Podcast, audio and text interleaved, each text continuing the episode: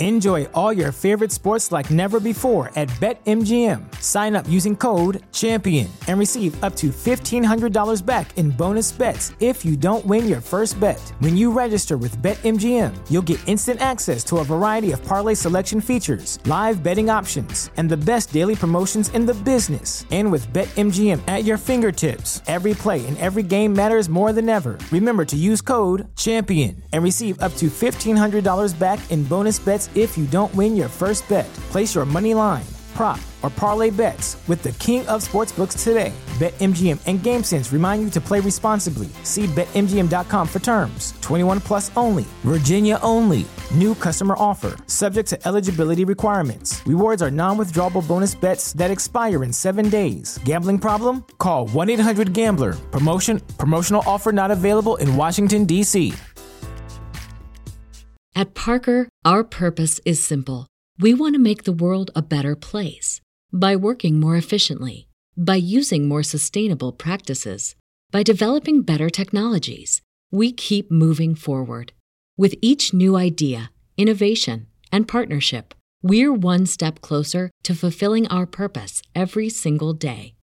To find out more, visit parker.com/purpose. Parker, engineering your success. This episode is powered by denanywhere.com, the online extension of Den Meditation. Our primary goal is to make meditation and personal growth available to all so that you truly understand and learn to love yourself, thus creating more harmony and success not only in your life, but within the world. We offer online programs, teacher trainings, retreats, free meditations, and many programs to further your growth. So go explore all the possibilities. Go to denanywhere.com now.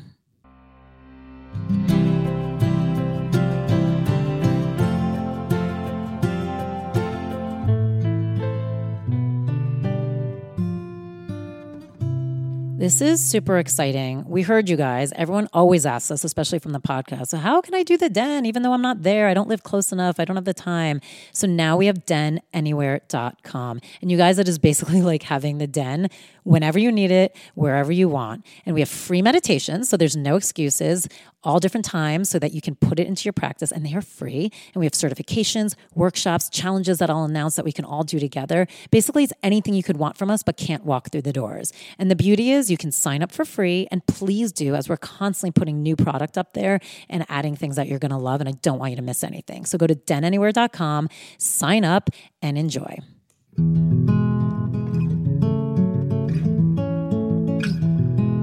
Such beautiful faces. Yay. I mean, and I get why you're here. He's amazing. And we're so honored to have him. Well, welcome to Den Talks for one of our lives. We love having you guys here. The lives are the best because not only do you get to experience the amazingness in person, but you get a chance to have a Q&A at the end too. So get your questions ready um, so that you have a chance to ask them, and we'll try and get to as many people as possible. Um, and again, thank you for coming. Our next live event, just so people know, is November 9th. It's a gratitude panel. And also at the end of this, you get your chance to go buy one of his books, Spirit Hacking, which is what we're going to be talking about tonight, and he will be signing them. And we also have some drinks and some cheese and some food so we can all just hang out and chat. So don't run out of here too fast without some goodies. So, shall we begin? Isn't she amazing? Oh, stop. Look at this beautiful dress that she's. She's just all. Doesn't this scream Shaman Durek? I mean, today I was like, I have to wear this. This is exactly what I'm wearing tonight. It's so you. Okay, I don't know. This just came out, and I'm so honored that I get to chat with you about it because you guys are gonna die when you read it. It's so good. It's so amazing. There's so much in it. And what I love about it, and where I kind of want to start, is one of the things I've always loved about you, and we were kind of talking about it, is you are you and it doesn't waver no matter what. And within seconds of reading the book, you're like, yep, there's his voice. There he is. That's who he is. He's telling it like he is. No bullshit, just straight to it. Doesn't care if it's going to be offensive because you believe what you believe. And I just really appreciate that about this book as well. So not only does he have these amazing, heady concepts that he breaks down for you and gives you these awesome spirit hacks that each one of you can do at any time to kind of go deeper and evolve yourself he's doing it in his own way, in his own voice, and that is beautiful. So I'm going to start with one of my favorite things you actually wrote, and it's just on page five. Like I didn't have to get that far in to get to being like, yep, there he is. We're talking about kind of um, you know people putting you on a pedestal. And he says it's really annoying. If you're going to put me on a pedestal you better climb onto your own version so that we can see eye to eye because i'm not going to strain my neck to talk down to you. Either show up as my equal or do not show up at all. I'm not here to be your guru be your own damn guru. And I love it, right? I mean, and so by the way, you guys, that's the tone the whole book is in, which is very much to the point. So, what is it like, by the way, sometimes being put on a pedestal? I mean, it's really unfortunate. It actually, it's very saddening to me because I feel like it takes people away from their from their own ability to come into their own self-actualization. It's like this idea of like it's one thing to see someone and say, "Hey, I want to model some of those behaviors and bring those things into your life." It's another thing when we start putting people up on pedestal and glorifying them and placing them up above us. And it's that same mentality that we keep using in this very codependent way, which is like keep giving people our power and saying, "Hey, you're the one who's going to fix me. You're the one who's going to heal me. You're the one who's going to make change in my life." And even like when I go to dinner and I say everyone, "I'm taking the table and then someone goes, I got you next time. I'm like, that's such an insult to me because you're literally saying that I that you can't receive without the idea that you have to come in and do something for me to make it equal. Just receive and know you manifested this. You know, like you manifested the fact that I'm taking over this table and paying for the dinner. It's it's it's when people put you on a pedestal it's literally this, this very old theme that I see in our history books. It's that, you know, worshiping Athena. You know, I see people, I go to people's homes, they have like a Ganesh, they have a this, they have an altar. I'm like, where's your altar? Where's your picture? You talk about this in the book about Yeah. having an altar for yourself. Where is it? Why aren't you acknowledging yourself as the self actualization that you've come to be? Why is it you're always looking to something else? Why is everyone always like, oh, the Messiah is going to save me, so I don't really have to do anything? Every, everything, something's going to save me. The ETs are going to save me. The government's going to save me. Something's going to save me. I don't know. I don't know. Who knows? Could be the person across the street, as far as I'm concerned. The thing I'm saying is, is that what it does for us in society is it limits us from seeing our highest potential. And it doesn't allow you to create your own thinking. Whatever I say to you, those are just like building blocks, play toys. You get to take those things and then shape them and create your own. Like when I used to teach in, I used to have a shamanic course in Turkey where I have people come in. And the first day in the course, I said, Your assignment this week is to create a shamanic tool that works, that affects life, affects energy, and does something. You have one week to construct it. And the students were like, I'm like, what's wrong? They're like, "Wh- wh- I don't know what to do. I'm like, you do. Just go home and think about it. And then this girl they came back and they had all these amazing tools laid out. One guy had a tool where you play a flute and you put these certain crystals with these certain symbols and you put it on the body and people were shaking. I mean, it's amazing. We have so much power. So I feel like what happens to us in society is that we become a codependent society when we keep putting people up on pedestals and worshiping them and glorifying them and it takes us away from our own leadership. And let me tell you something. I've been doing a lot of acknowledgement and observation of our world leaders and i love all that they you know what they stood for and what you know what they spoke but they made one mistake. And you know what that mistake they made? Is that they stepped in front of the people we can't do that. It's so interesting because one of the things, what you just said, that I talk about a lot in my classes is, you know, because I always say, you know, we bow, we tend to bow to so many things, like you said, other things on the altar, and we tend to bow and revere all these objects, but yet we never do it for ourselves. We're never bowing to ourselves or revering ourselves, which is the where you should actually be starting before you go elsewhere. So it's a, it, you're right. It's very, it's fascinating, really fascinating. What, what I love about this book, and you're talking about it right now, is it is so self-empowering, unbelievable. And it's, but it doesn't say that. It's not like I'm going to be a self-empowerment book, but it is self-empowering because it is all about the tools of realizing that every choice you make creates your reality. So I kind of want to talk about that because you know we talk about that a lot. Anyone who comes to these events, I feel like you know, especially with Paul Selig, we just talked about it. Love Paul. How, he's great. No, I love him. And we we literally just talked about the fact that your energy and what you are putting out there is absolutely creating your instant reality and the reality around you. And you talk about that a lot in this book too. So can we talk about the power of thought and words, and how basically the energy that you're putting behind your thoughts and your words is the energy that's now creating the reality in front of you. And the part I really want to get into is, and then like attracts like. So if you're putting your energy and thought into, let's say, the negativity or the positivity, whichever one, you're creating more of it. Can you talk a little bit more about that? You talk about that a lot in the book, and I just think it's one of those empowering tools that's actually very simple, but none of us think about it. And if people would actually kind of wrap their heads around it and start embodying it, huge changes would happen. So you, that was two questions, right? I just want to get.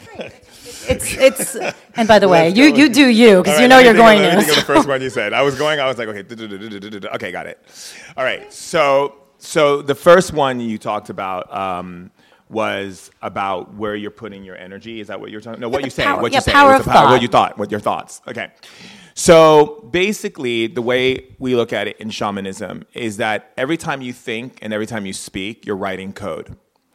And a lot of people think that God is like, you know, a lot of people do in the world. They think God is Santa Claus. Like, so if they go out and do a lot of good deeds, they're going to have all these amazing things happen to them. And then if they go out and do not so many good deeds, all these horrible things are going to happen. Maybe a house will drop on them or like, and whatever. You know, people have very obscure ideas of what that looks like. The reality is, is that duality and that does not exist within creation. That is something that we've created because we've decided to put our ideas on polarity and we then begin to use polarity against each other. So that way we can create chaos and conflict. So that way we separate. That was created by the system that we're in. So the idea is, is that creation is just amplifies code. That's all it does. And it doesn't matter what kind of code you write. It's not basing it on your good and bad. Because again, remember, and we always have to really look at this because shamanism is about common sense.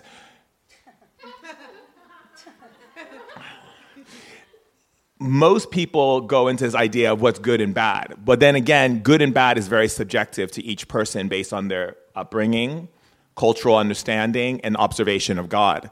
And not everyone observes God the same. They, some people call it source, some people call it spirit, and some people just call it love, right? And some people were raised in religious families, and some people were raised in Muslim families, and some people were raised in families where they got up and they worshiped the tree. And so, you know, some people be like, what? Like, what is that? That's evil. But to them, but to them, that's sacred, right? So the idea of knowing that morality and ideas of good and bad are subjective, then you realize that the source can't live in that field because that means that source would have to support everyone's subjective view of every single thing.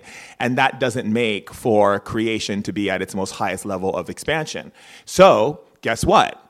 Whatever you believe is real to you. And you get to create and live in that world as you choose. So if you want to believe that everything is horrible and negative and nasty and this is that and people are bad and the world's going to fall apart, then you'll write that code. And then your ego, which is your best friend, will say, cool, that's what you believe. I'll support the narrative. I'll bring all the characters to you. Make sure you take the steps. I'll send impulses to your brain. So you choose this, this, this, this, and this that matches what you desire, creator. Will you repeat that? Because that, that to me is what I think people miss is it's not so much just believing something once, it's what the ripple effect of that is. It's huge. Right. So a lot of times, and I'm going to give it to you in two, in two points, right? So if I look at the water and I say, the water is so dirty, I can observe that the water is dirty, but the moment I keep putting my attention that the water is dirty, I'm actually doing the very thing that I see, which is making it more dirty. Because I'm, att- I'm putting my intention, which means my attention, which creates intention. So I'm to say that again so everyone can get that.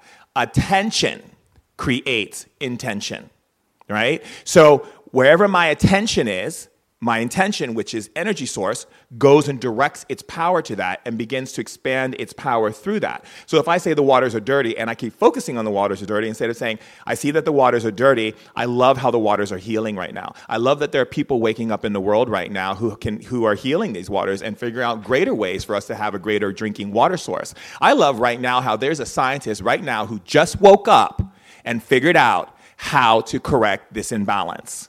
And by doing that, then the universe goes, oh, great. Scientist all of a sudden sitting in his house and he gets this thought.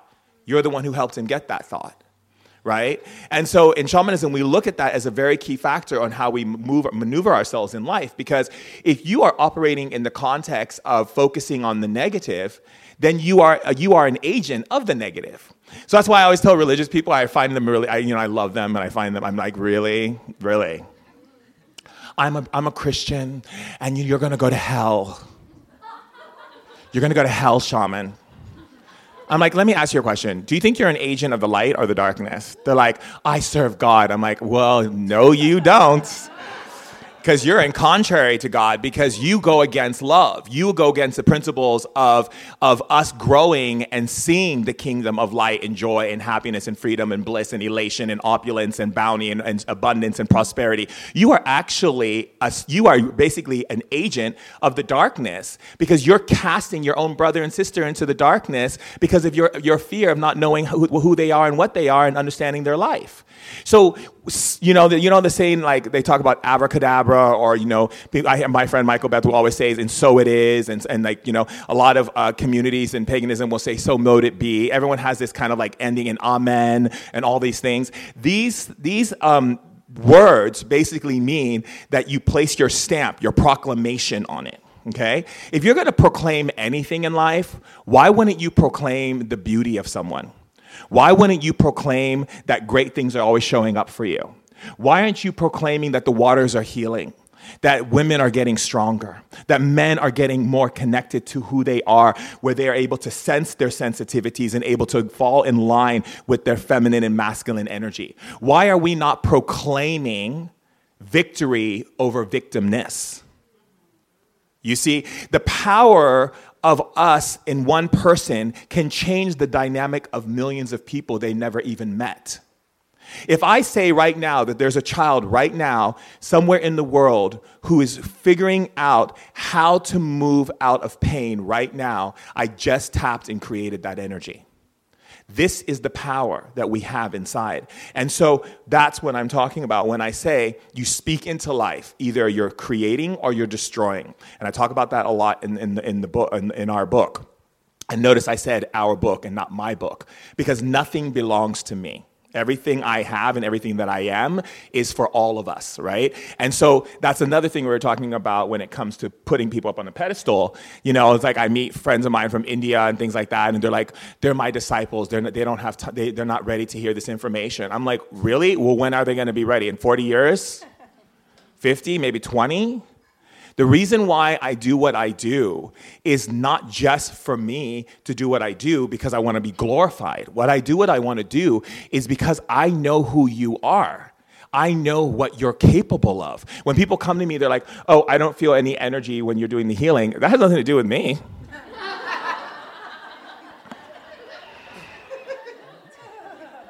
Mm-mm. Because I feel energy. I'd be shocking myself and talking to my ancestors. I'm sorry, you didn't feel anything. People try to put it, they're trying to always put it on the healer. It's not the healer's not the one who heals you, it's you. If you don't feel energy, it's because you're, you're the one who's blocking your power. I'm not here to prove anything to you. You're not here to prove anything to anyone. All you can do is show up and bring that which comes to your being in the most eloquent and loving way. And if people are like, I don't understand that, I don't get it. Well, good. Okay, you don't get it. Okay, I mean, I'm not here to try to get you to get it because those who will get it will come. Talk about, because I love the idea of attention, which you spoke about.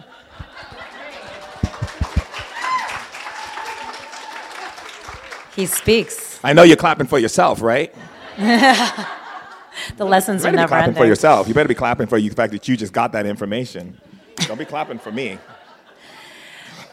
you, you speak about attention, which I love, and I, I always had the same idea when I think about it. It's like almost like you're plugging it into a socket, and that's what all of a sudden electrifies it. So, you know, you can think something, but the more you put attention to it, the bigger and bigger it gets, and you're amplifying it for good or for bad.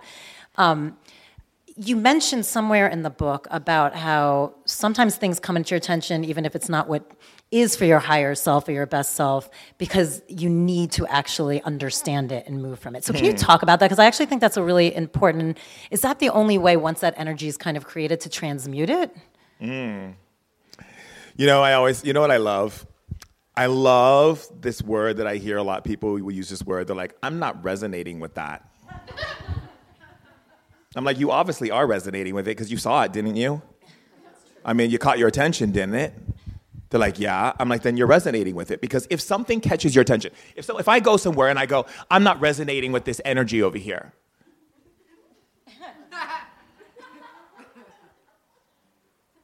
I'm not resonating with that. That means I am resonating with it because your perception can only see and view and, and step into that which you are connected to on an energetic level. That means that if you are not resonating with that, then why can you see it?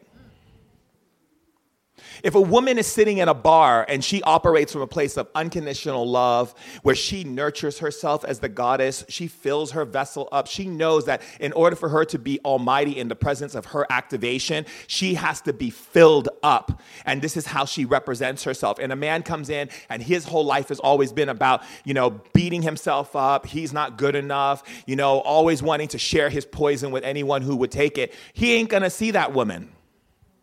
He's not gonna see her because he's not going to be resonating with her. Your perception would blind him and bring him to the woman who would accept that type of abuse, would accept that type of nonsense in her life, because that's what she's programmed, she's running inside of herself. When she decides to proclaim something different for herself, then those energies separate naturally and easily, and there's no big, big, you know, thing about it. People say, "Oh, I have a hard time breaking out of this relationship." No, you don't. You like that relationship. You're a magnet to that relationship because you haven't, you keep thinking it's the relationship. It's you, baby.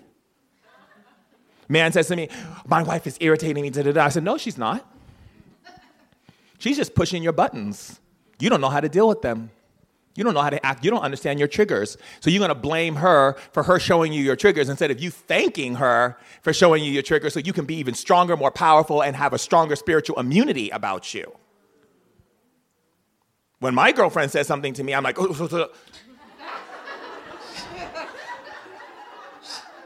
Baby, I got to go in the other room right now because um, I'm pissed. And I go in the other room and I'm like, what was that about? And I say, oh, when you were a child, someone said that your stepmom said this to you or your dad said this to you. And so then I work through it. And then I come back in and I apologize for how I acted towards her. So the wound closes.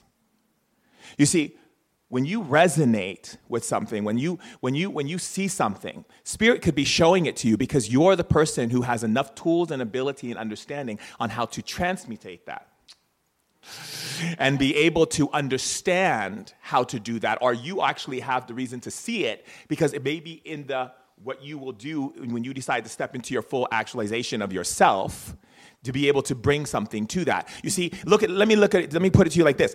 Gandhi saw the turmoil his people was in, but he didn't see it. You understand what I'm saying? He got on a train every day and went into England and worked for a very aristocratic family, and he saw his people suffering, but he didn't see it. He saw them, but he didn't see it. Do you understand? It was when he got beat up and thrown off the train is when he resonated. Then he saw it. And he saw it not just seen them, but saw it, meaning he, it, he, it came here. Do you understand? And that's when he was able to make the changes he needed to make, and so on and so on. Do you understand?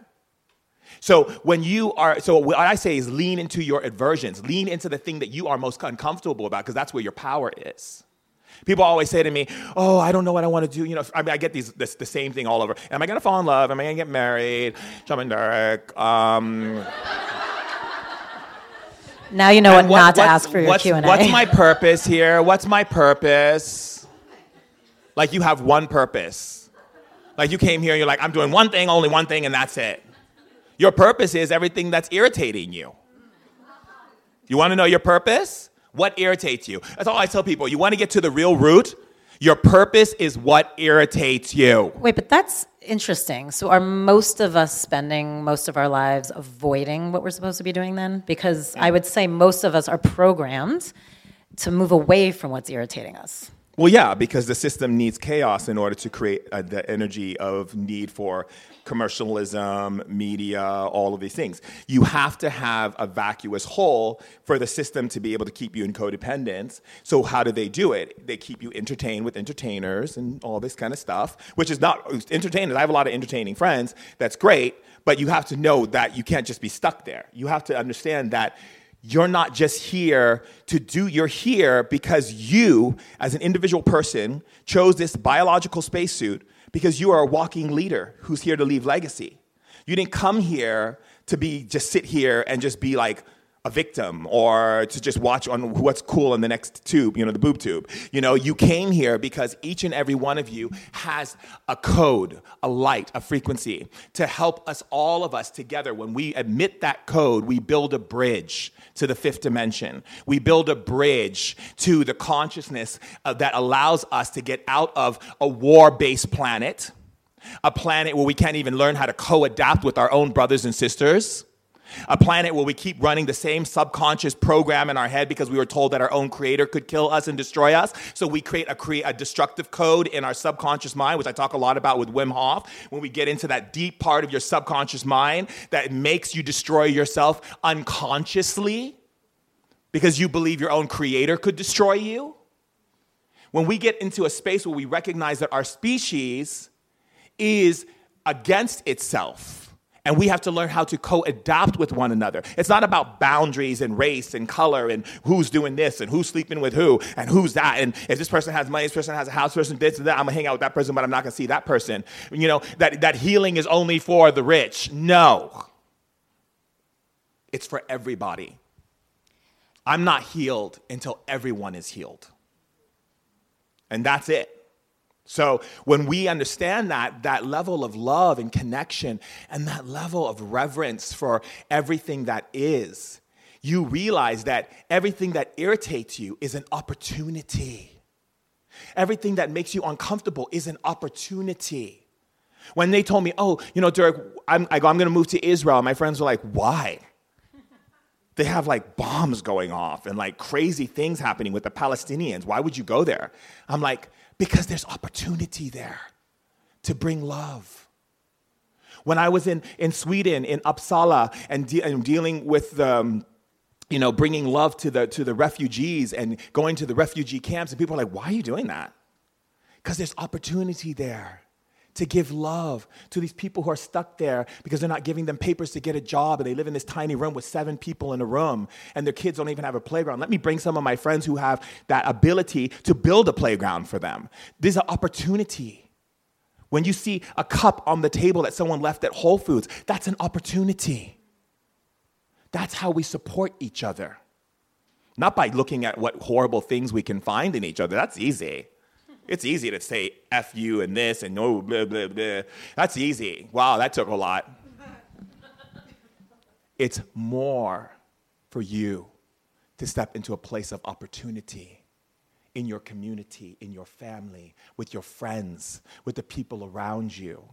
That is what I mean when I say to lean into your aversion. How and how would you do that like on a practical level for someone let's say either who's does that same abusive relationship over and over again, or it's the same fight they've had with either their family or in a relationship. I'm just trying to think of like those really base everyday things that it's like there's no growth because it's just repetition. And then usually the idea is to run away from that or break up with it or not talk to the family or leave.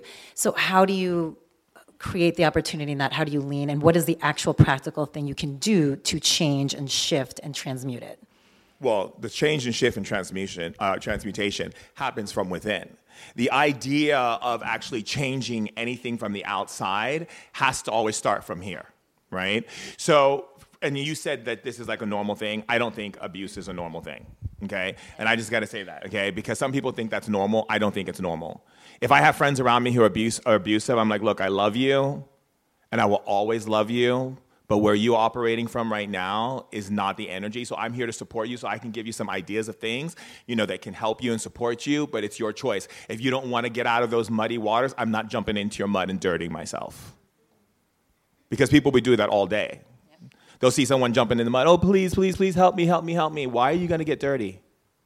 You, you, you're, you're, being, you're a being of great power and light. You can throw them a life preserver and pull them out, but you don't need to get in their mud. You see, there's a point of, of understanding that you can help people by helping yourself. Like, I've helped friends of mine just by being straight up real with them. I had a couple come to my house and they were talking to me, and I said, I'm just gonna let you guys know this is the last dinner I'm having at your house. They're like, why? I'm like, because all you do is bicker and argue all the time. You're not amplifying love. And I just don't, you know, you're, you're better than that. You're better than that, and you're better than that. So you should, I honestly, well, they're like, what should we do? I said, you want my honest opinion? They said, yes. I said, break up and do it with love. Break up. You obviously are not amplifying love. You're not creating love into the world. You're creating chaos. You're creating anger. You're creating abuse. You're creating all these things. How are you, what, what role are you playing for humanity right now? Is this the role you want to play for humanity? Do you think that your argument on this table is not affecting billions of people on the planet? You're mistakenly incorrect. So there's points where you can step in and say things. Someone comes to me and I'm at a dinner table and everyone's talking about negative things. I'm like, so it's time for some ninja moves because these people are getting crazy. So what's working in your life? What's amazing? Where do you feel inspired? Like, uh, tell me about something that really makes you happy. All of a sudden, they're like, uh, oh yeah, yeah, you know, I really love like doing art. I'm like, yeah, tell me about it. What, what inspires you about art? Completely like ninja move them. Because you know we've been taught to but we were raised in a society we were raised in a world where we're taught to glorify off our pain. I talk about that in the book right? It's the, it's the biggest victim. Who plays the biggest i'm the biggest victim i'm the biggest i suffered the most i suffered the most i suffered more than you and i suffered more than you so i get more love. You know and that's not how we need to that's not the narrative we need to continue on the narrative that we should continue on is the greatest lover in the world. Keep loving. And if you see someone not loving, be like, you have the capacity to love. So, what do we need to do to get you to a place where you can love greater and bigger and wider and more expansive and more freer and more playful? Maybe you need to skip around the house for a week. People be like, Shaman Durek, what's my antidote? I said, you know, what your, my, your antidote is go watch some Disney movies and, you know, and just sit there and just, you know, just dance around the house or something. Go skipping. Every time you walk in the door, just start skipping. Do something completely off the wall. Break through the matrix. Because the whole thing is the Matrix's whole position is to make you feel depleted, unworthy, unloved, and keep you in a space of frenzy and disconnectedness so that it can continue to tell you you need this, you need this, you need this. Oh, if you buy that car, you're gonna feel better. The smooth ride of that car, it's like meditating.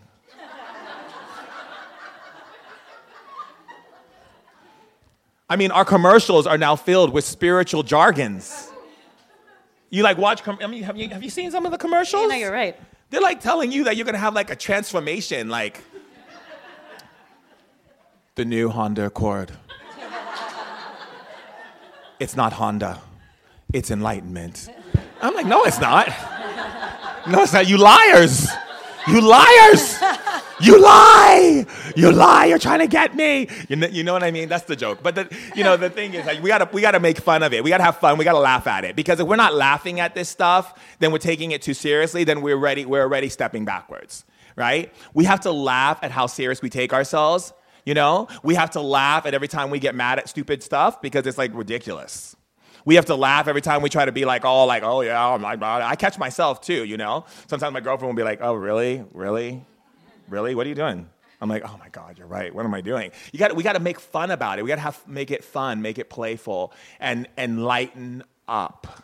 It's funny because one of my favorite things in the book you say is the biggest curses that exist out there. It's not like the voodoo stuff. It's not stuff you. It's complaining, mm. which I which I love because it's exactly what you're saying here too. It's like the more you like go into it, you're cursing yourself.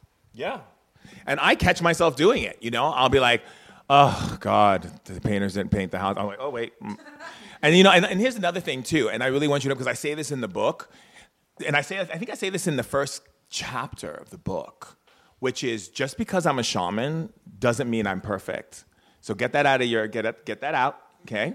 I don't care who you are. I don't care if you're the Dalai Lama. I don't care if you're Sai Baba. I don't care if you're Dr. Deepak Chopra. I don't care who you are, okay? If you're eating and sleeping and taking a shit on this planet, okay, and you're being on planet Earth in this embodiment, you're, you, you are going through some stuff. It just comes at different levels okay? How people deal with it. There's no one in a physical embodiment who's walking the earth and being like, they're like, uh, no. No. Sorry, you knew that smelled, okay? Let's be real. That didn't smell like no roses and no, you know, that didn't smell like cherries. That wasn't, no, no popcorn. That was real. Okay? So we have to realize the truth. No, seriously, because people will play. They'll be like, you see their Instagram pictures, they'll be like,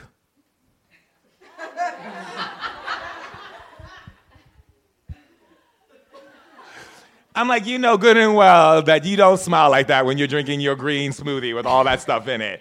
Like every day is not a day you're on the beach looking like you're coming off of like some like Sports Illustrated like ad. This is the reality. The reality is we go through stuff, okay? If you don't want to be on the planet and not go, you're on planet Earth, you're going through stuff. This is a type 2 planet. You know what a type 2 planet is? A type 2 planet means a slave planet okay? Slave planet means you have a system that has built an infrastructure that you have to play in that puts you in a position of survival. You spend 80% of your life paying bills and dealing with survival. You get 20% of your life, if that, for some, not even that, to, to be able to find the, the things that make you happy and joyful and all these different things. So, when we think about that for a second, we go, wow, so when I go into these places where I complain, I catch myself and then I laugh about it. It's not like, oh, I, go, I shouldn't be doing that. I'm Shaman Durek. I should have it all figured out. No, no. No. And, and, if, and, and, and the moment you put someone up on that kind of pedestal, you're, you're fooling yourself. Okay? I had a friend who worked with the Dalai Lama and he called me up and he was like, oh my God, he's like a diva. I said, um, well, you know, he is the Dalai Lama, and yeah, he wants his slippers, and you better have those slippers for him.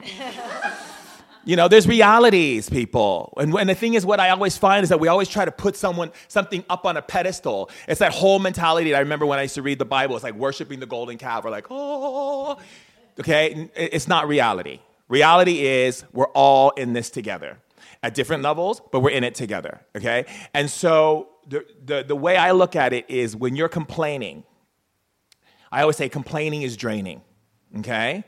And the other thing is when we talk about curses, I had this woman say to me, she said to me in Miami, she goes, you know, uh, Shaman Durek, um, you know, a friend of mine wanted to go take a trip to Haiti, but I'm not going to go to Haiti.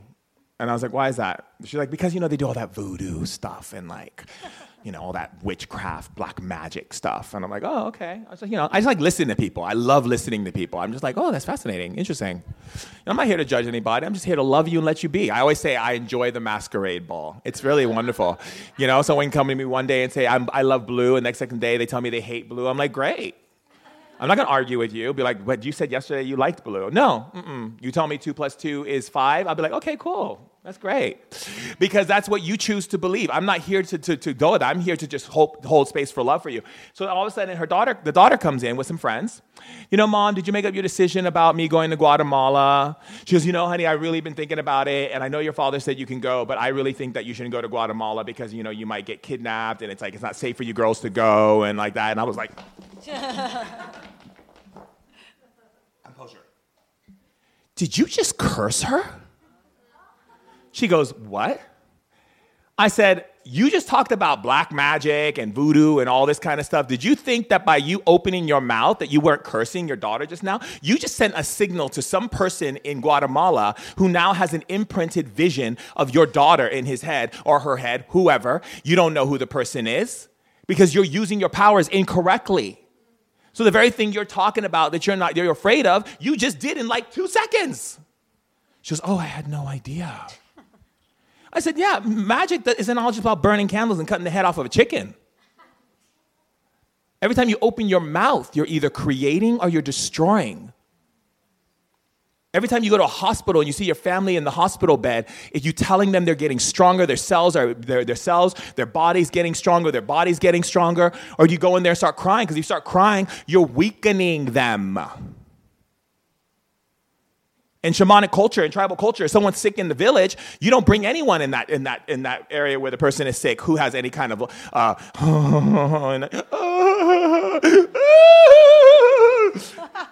oh no, you need to go back over there, get away, go, because you are not bringing health and healing and, and transformation into this place. Friend comes to you and friends come to me and they're like, you know, I'm starting a new business. I'm do you think it's going to go great? It's going to be amazing. All these things are going to happen for you. These people are just going to show up. Everything's just going to fall in line. It's just going to be amazing. And you're going to feel empowered and all this kind of stuff. And my friend's like, God, every time I talk to you, everything just works out. That's because I choose to speak into your existence with possibility. I'm doing a reverse curse on you. Yeah, instead of saying cursing someone and being like, oh my God, this horrible thing, blah, blah, blah, blah, your business is gonna do well. Did you read what happened in the news? Da, da, da, da. No, I'm gonna be like, you were born for success.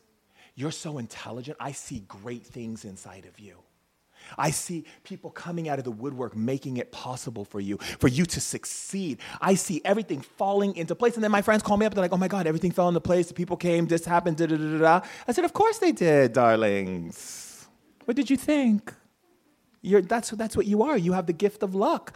They're like, really? You think so? Absolutely. Hmm. What's the difference talking about all this of versus power behind thought and power behind words? Because I mean, you're, I get it. You're saying like you can say these words and it's accepted, but what about the thought before they become words? Okay, so you mean the thinking process? Yeah. Well, so here we have to understand is that a lot of people think their brain belongs to them. Uh-uh. Your brain is a conductor. It's an organ. It does exactly that. It conducts energy. Now, if you could, you could be a very um, what we call um, highly conductive brain person, where you're actually. I mean, I do it all the time with my friends. Like they'll be like, "Did you just pull that out of my head?" I'm like, "Yeah," because your brain right, is picking up on synthesis. It's communicating to all types of frequencies, again, based upon one, your perception, two, what you actually believe is possible, and how much you're open to it is cognitively or not cognitively. So if you are operating in a cognitive process, then you're aware of the information that you're getting. If you're coming from a not place where you're not being cognitive, then obviously you're not, right? You're unconscious. But the reality is your brain is a conductor. So when you have negative thoughts in your brain, we were taught on this planet that those negative thoughts are ours. And when I talk about that in the book, because they're not. And that's the thing, because you see, we have been led to believe that everything that goes through our thoughts is ours. And so we act on it. And the spirits in the spirit world know that. They're like, oh, look at this one. She doesn't even know that it's me talking to her in her thoughts. You're so fat and ugly. Everyone is going to laugh at you when you get to this party. When you wear that dress, you look like a big balloon. And then she starts going down on herself, like, oh, God. And this person starts thinking, instead of going, like, I'm sorry, um, who are you again? How did you get this number?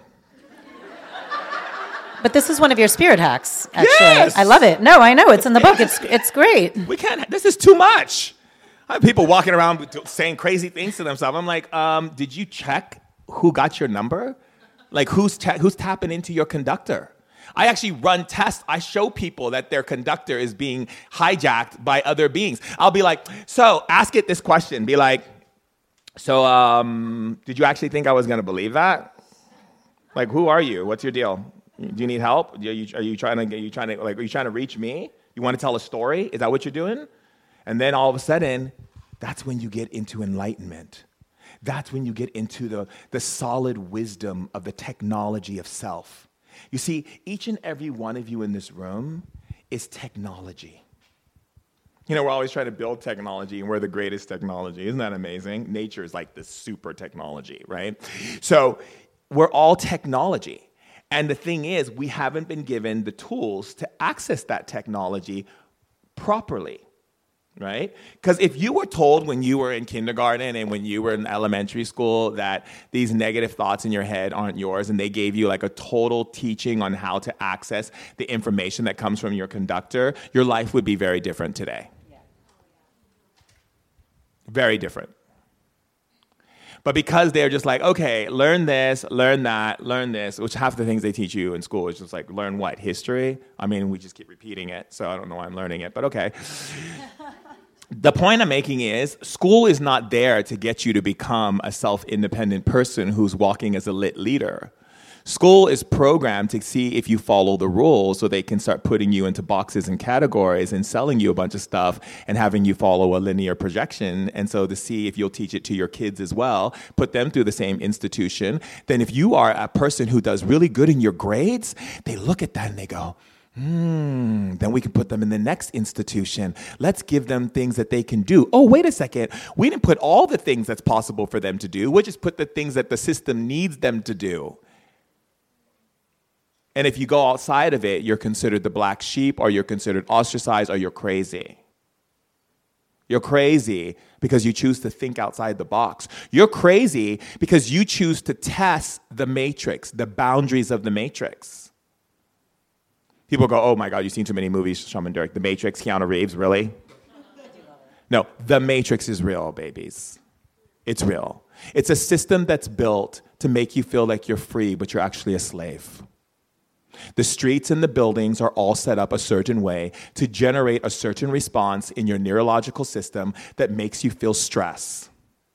Everything you see, squares, boxes, windows, squares, and squares, which is also in the book, is also set up to keep you in a box mentality of masculine energy. So you're always in the idea that you have to do something instead of just be. Buildings are built in rectangular and square form so that you will always feel the four corners of the room, which are always agitating your internal system, therefore, not allowing you to step into the feminine energy, which is much more of a conclave, a circle, which allows your brain to expand. In fact, it makes you start doing this internally. Cities are not built where there's huge nature buildings coming off the buildings everywhere, parks everywhere where people can talk and commune and share ideas. No, they're given directions, squares, and rectangles so you get somewhere, go somewhere, and get things done. And keep yourself so busy that the time you have to burn off any energy spent on their boob tube while they're programming you with TV. It's called a matrix. And they want you to put your children in it, and they want you to put your children's children in it, because the system cannot run without you. So, their whole job of the system is to keep you down. Yeah, you can rise really high in certain levels, but just not enough to the point where they want you speaking about the truth. So they make it so that they create all of this conflict about what happens when people step forward. Notice all of the assassins we've had with leaders in the past. You don't think they put that, created all of that to scare you from ever stepping into leadership? The reality is, you're not going to do it alone. You're not alone. We're in this together. And the thing is, is that, you know, and I'm not trying to be like the doomsday person because I'm not. I'm just saying it's time to change our fucking world. I've had enough. You know, it's too much. It's bullshit. It's like we can't keep living this way. We can't keep killing our own species and making and then making movies about violent things and being entertained by it. We have to start looking at each other and thriving and creating a sustainable human understanding of what it means to be a human being. And create architecture and engineering, and everything we do has to go through the lens of love. And we talk about that in the book as far as like, you know, I mean, the Manhattan Project gave props for the bombs Great, thanks. Yay, you're marketing bombs. Is that right for our planet? Oh, because we have we have chemicals, we can put chemicals. How many people it's to kill? It's only to kill 200,000 people. It's not a big deal. It's to take like maybe 30 years before they die. But look at how much we get to, you know, profit we get to make off of selling all this food. No. It has to support, it has to be all inclusive. I don't want to start crying right now because I love this planet and I love the people on this planet so much. Um, but each and every one of you has the power for change and to make that happen, you know? And I'm not sitting here as the guru, as anything. I'm just your brother, you know, who's sitting here telling you, I love you. I know what you're capable of. I know how powerful you are. And if anyone tells you you're not, it's time to tell them to step off. You got things to do, and you're doing it. You talk about the power of love obviously a lot because that's what is what changes someone, what brings them out, what helps people around. It's everything you're talking about today. Yeah. But talk about it in context of kind of the social change and social justice because I find that you know it's interesting. You say a lot in the book too of how yeah, you can go up there and fight and scream and yell and but that's not how it's going to change it. So how do you put that in context of like radicals or people in the past who've kind of been extreme but have started to lead the way of change whether it be you know for suffrage movement or civil rights or anything really sometimes when you look in history it feels like it starts extreme and that's how it gets noticed but you're talking about which i love and i agree with you but i feel like it's an interesting concept to explain especially with everything you're talking about now like hey we're in dire needs we got to make some changes but what are those changes right so the thing is we have this idea on earth that look, you can protest about things and draw awareness to things, and that's great and that's fine. But like, I can tell you this: like, I have friends who are super vegan, and they will go crazy on someone. They'll like literally go like mad when they see someone eat meat, you know, and get all like crazy and like, and like, you, how could you do this? And get really angry and stuff. And I'm like, and then I see friends who friends of mine who are religious, and they'll say, oh, you know, you, they put every negative thing to try to get you to come to church.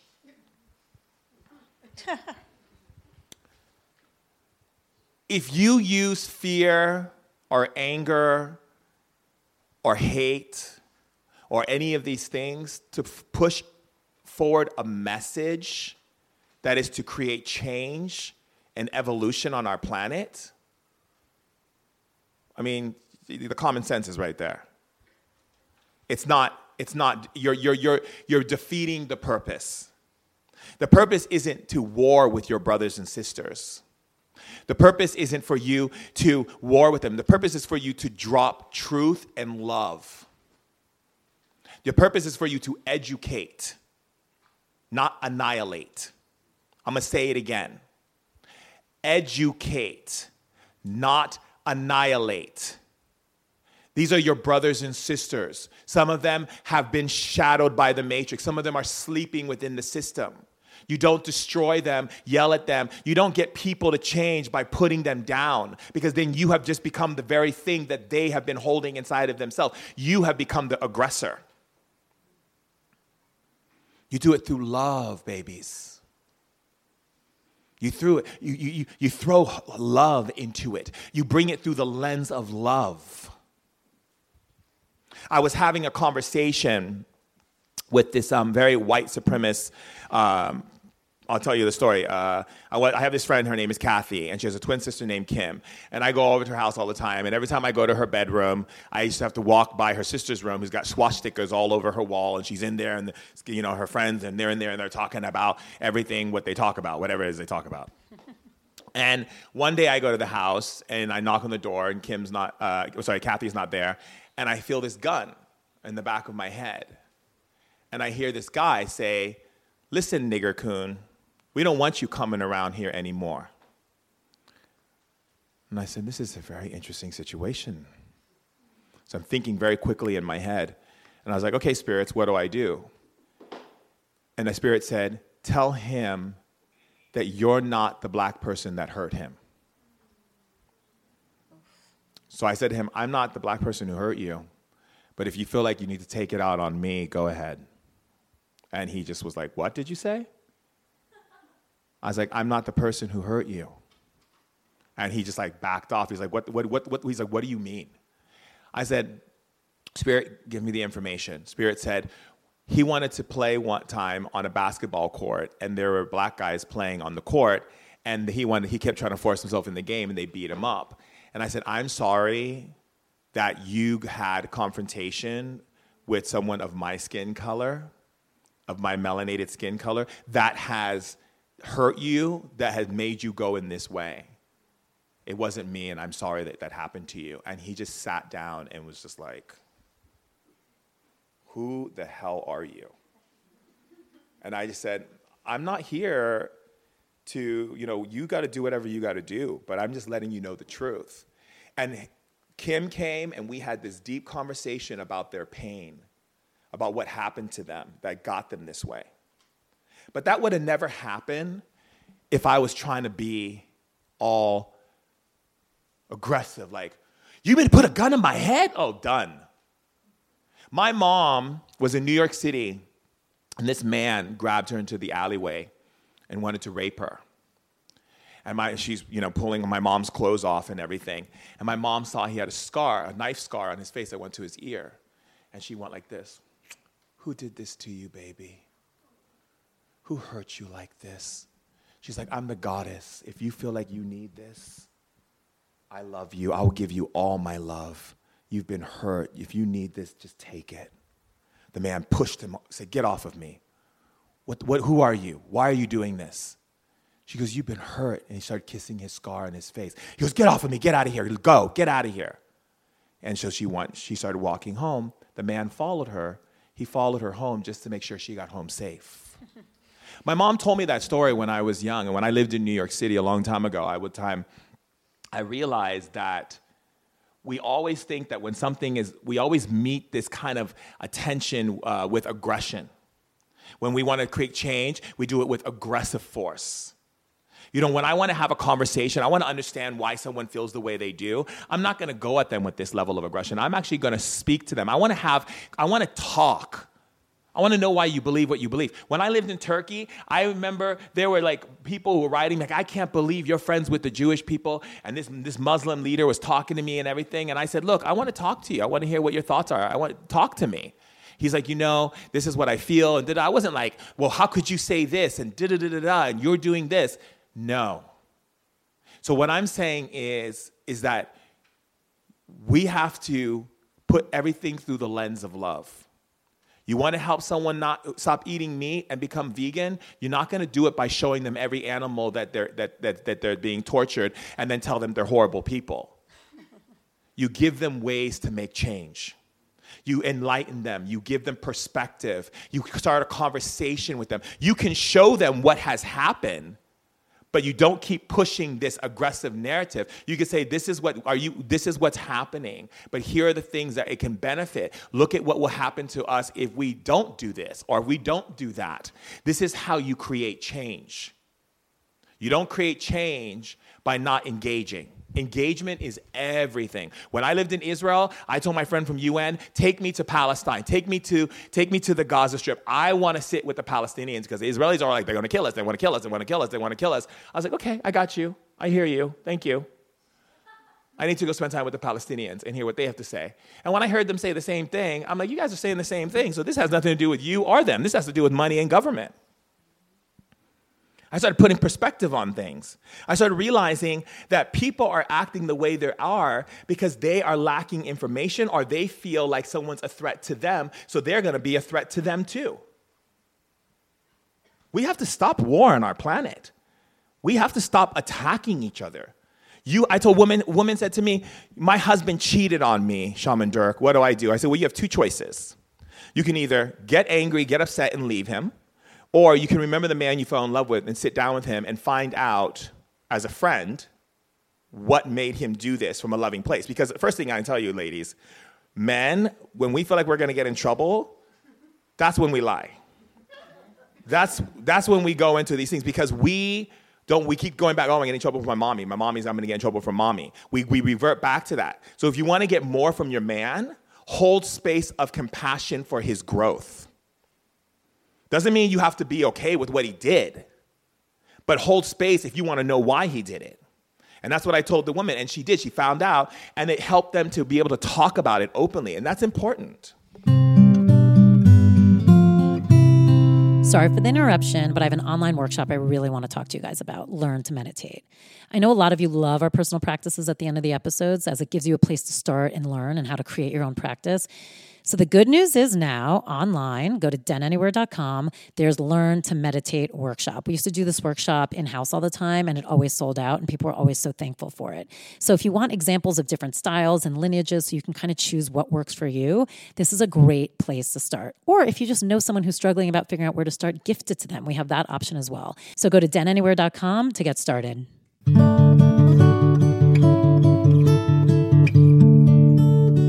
Your favorite part of the episode, my next Den Talks Live announcement. They have been going so well, so please don't miss it. This is our last one before the new year. So, November 9th, we have a gratitude panel just in time for you guys before that holiday season. We're going to have to dig deep and muster up all the gratitude that you have. But seriously, this is a concept that pretty much every leader, teacher, anyone who works in the spiritual world kind of advises you to start with. But most of us don't fully understand the science behind it or actually how to do it or frankly, even the pitfalls behind it. So come, we have our favorites who are going to walk us through. We have Ryan Weiss coming back, Larea Gaston, and Sh- Shannon Algeo. All their episodes are available to listen to. It's going to be amazing. Go to dentalkspodcast.com ASAP and reserve your spot. So much of this goes back to how we were talking a little bit earlier about polarity and duality, yeah. and that we put a value onto it versus it actually existing. So it's like if you can somehow find yourself in neutral territory, which is hard to do. Let's use the word, different word. Let's say it's an exciting challenge. Oh, it's an exciting challenge. We are getting to that too, by the way. Communication is going to be a big one. I know. I got to. I have an exciting okay. challenge ahead of me. Um, but I'm getting better. Um, I am better. Yeah, um, we are going to talk about communication. That's what you have to do for yourself. We're going to talk about communication in a second. But off of this, it's you, you're talking about kind of falling into a place of neutrality versus kind of getting sucked into this value system that is very self-imposed no matter what it is from the big to the small whether it be about the husband or whether it be about the middle east the bad and good is this kind of self-imposed value system. Right. So is there something to that of like when you can fall in kind of the world of neutrality is, is that helpful to navigate it? Because i feel like that's what you're saying you're gaining perspective you're getting this ability it's and that's how you can if you can attack every situation attack is not the right word but you know approach every situation that way without going into the value system and going into the good and bad of it mm-hmm. it helps it helps you get out of kind of the matrix a little bit. Well yeah exactly. So, so for me i believe that you have the capability to be an ambassador of love right? And what is an ambassador? Ambassador is someone who goes and speaks to the opposing or to you know anyone to to share information between like if like if I'm using like ancient days like they would send the ambassador from spain to talk to the you know to the ambassador in england to find a middle ground so that spain and england don't have to go to war right so in your sense, you would be the you'd be the an unconditional love ambassador. So your thing is to find love through all situations. How can we bring this through the lens of love? How can we create this in a space of love? How can I hold a space of love for this, right?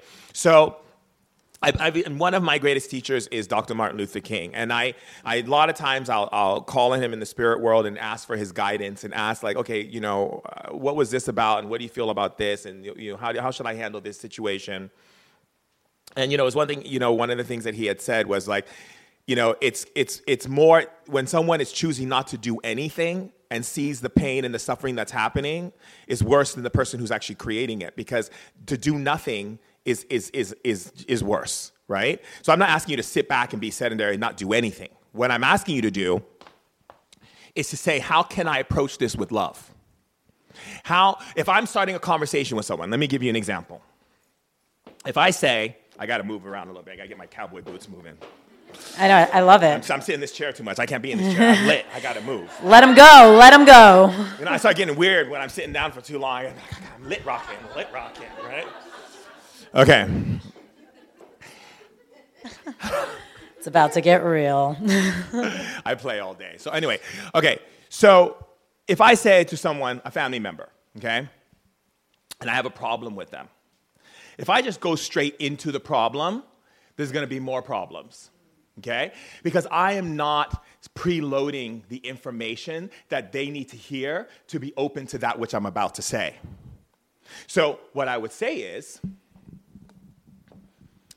I know how powerful you are, and I love you so much, and I know you can understand what I'm going to share with you. And that's why I feel safe to share this with you, because I love you. And then I drop the bombs. You're so smart, and I love how you understand things, and you have so much wisdom. And so I'm really, this is why I'm sharing this with you right now. Ba, ba, ba, ba, ba, ba, ba, boom. Because what most people do is they go into conversations without setting up a space of love, a space of recognizing the person you're talking to is intelligent, capable, smart, powerful, amazing, breathtaking. And therefore, when you show acknowledgement to that someone is able to understand or that they're capable of understanding love or coming into a place of love, it makes it easier for you to have a conversation because you start with love and you end with love. Can you say that? Exactly. So that creates the container. And once you have that container, you're, you're solid, you're rock and roll. Because at that point, you have created what we call a connection of communication that is not held in you're a bad person, you're wrong, you did this. You know, I get people who write me on Instagram. I love it, by the way. Not everybody writes me, but but I do. I, and this one person said to me, you know, Shaman Durek, you said something in your podcast that didn't come off the right way.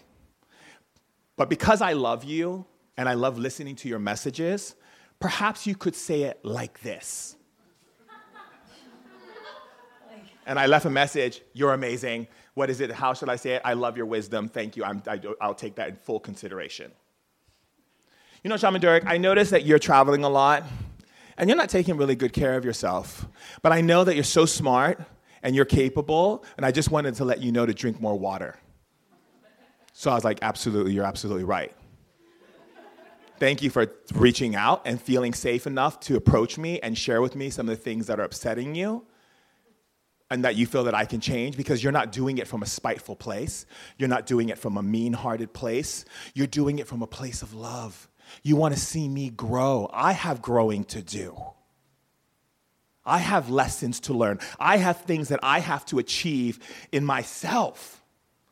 So, by you actually taking that ability to say that to me in that loving way, it allows me to sit back and go, Yes, you're absolutely right. I want to make that change. I want to be a better person. Someone say, Oh, you know, this thing you did, I saw this thing you said in the press, and blah, blah, blah, blah. And you're boom, boom, boom, boom, boom. I delete. I don't even listen to it.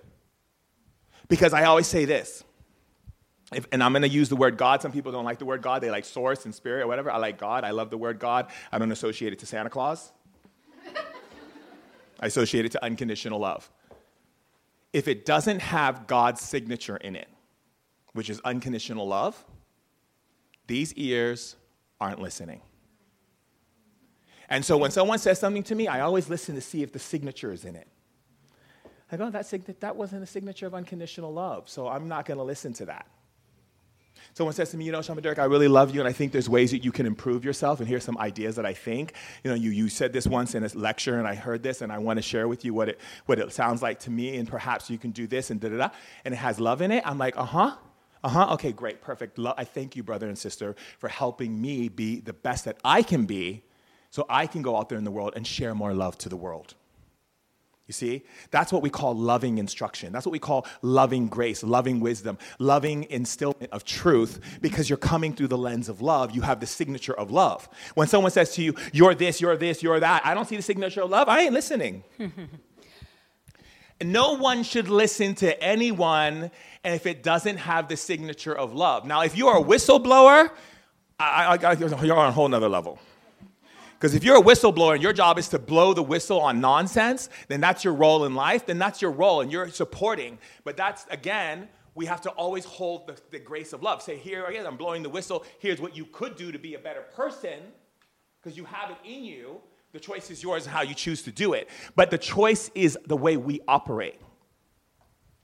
Can I get an amen? Amen. I love it. It's like a church, huh? I mean, I'll sit down a little bit, then I'll stand back up again. how how do you handle? I'm curious from you know someone who teaches. What's the perspective and the nuance and the balance of, you know, we're all one, like you're saying. We all have this ability to change and change everything, and we're all so powerful. And kind of being stuck is like your own responsibility, which I love the idea of taking responsibility for yourself.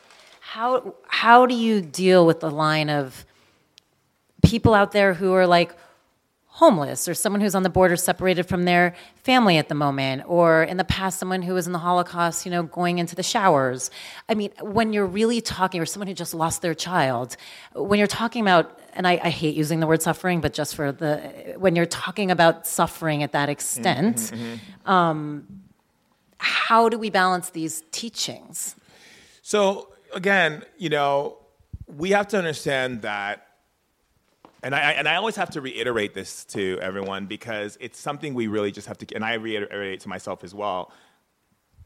And this is that you're an eternal being. Do you know what that means? That you're an eternal being? That means that this is just your biological spacesuit that you're moving around in. You're eternal. So some beings come here to play certain roles to create certain energies, to spark certain things into motion. Some beings will come here, a child will be born, and the child chooses to leave because that's exactly what the parents need in order to be do what, what the, the ripple effect needs to take place to move certain things into motion. You may not understand it because on earth we become attaching, very attached. We're very attached to the idea of, you know, uh, how things should be people always have this thing of how things should be, what I think it's supposed to be like. People say, a woman said to me one time, um, you know, my mom, I'm so angry at my mom and dad because they weren't the mom and dad that they, that they should have been. I was like, well, my dad and my mom were not the mom and dad. I could say the same thing. Or I could just simply accept who they were and accept that's how they chose to be and it's not this box of this is what it's supposed to be. And so, a lot of times when we see the suffering, we don't understand that someone who's going through those different things are actually playing out roles of energy because they know they're eternal. They're like, yeah, I'm going to go to earth and I'm going to be a person who lives in the desert and suffers and starves and does all this stuff. And I'm going to hold that energy for the people to see the imbalance. But for someone in the physical who wants to so much believe in this physical material, you're like, but why would someone choose that? Um, why did I choose to get beat every single day as a kid? Why did I choose to get molested at age five by a male babysitter? Because I needed those things to happen. This goes back a little bit to what you were saying before of understanding with acceptance. Like when you can understand, it then tra- changes the energy. Yeah, it's it, there's there's an understanding the cosmology of the universe, and the cosmology of the universe is you can place whatever view you want on anything you want and be right about it. It's your choice, or you can step into this complete isness connection, this, this center space of recognizing that everything is exactly where it needs to be, as according to everyone who signed up to play that role exactly as there's to play it. So, like the person who molested me as a, who was my male babysitter, I'm grateful and thankful for you because even though someone can be like, "Oh my God, that's horrible," "Oh my God, you got molested. He's horrible. He should be put in jail." Whatever. The point I'm making is he molested me, it made me super sensitive. I was charged sexually at a very young age, which made me sense very subtle frequencies of energy. So when I was going through my shamanic training, I, my, my, my teachers and my elders were like, wow, you can sense really like sensitive energy fields that a lot of people don't see or experience. So I can actually go down the street and I can see what a street used to look like from all the different times that it was, all the way to the time where it was dirt and there was no concrete, because I can sense the frequencies of dimensions between each dimension, between each dimension, because I'm so sensitively turned into that since I was a kid. If that didn't happen, I wouldn't be that. If I didn't have a father and a stepmom who locked me in closets and beat me all the time and did all these horrific things to me, would I have the ability to stand up against some of the biggest issues that, that, I, that I'm standing up against? It gave me strength. It taught me if I can survive this, I can survive anything. So when we look at things, we, we want to we, we, we have to get out of the space of taking and t- keeping himself in that wallowing victim energy and start changing those circumstances into diamonds and rubies and gems and emeralds and beautiful stones of power and staffs of, of energy and power and utilize those things as fuel, or should I say, uh, momentum to be the leader that you are. I mean, look at Helen Keller. She's one of my favorite people.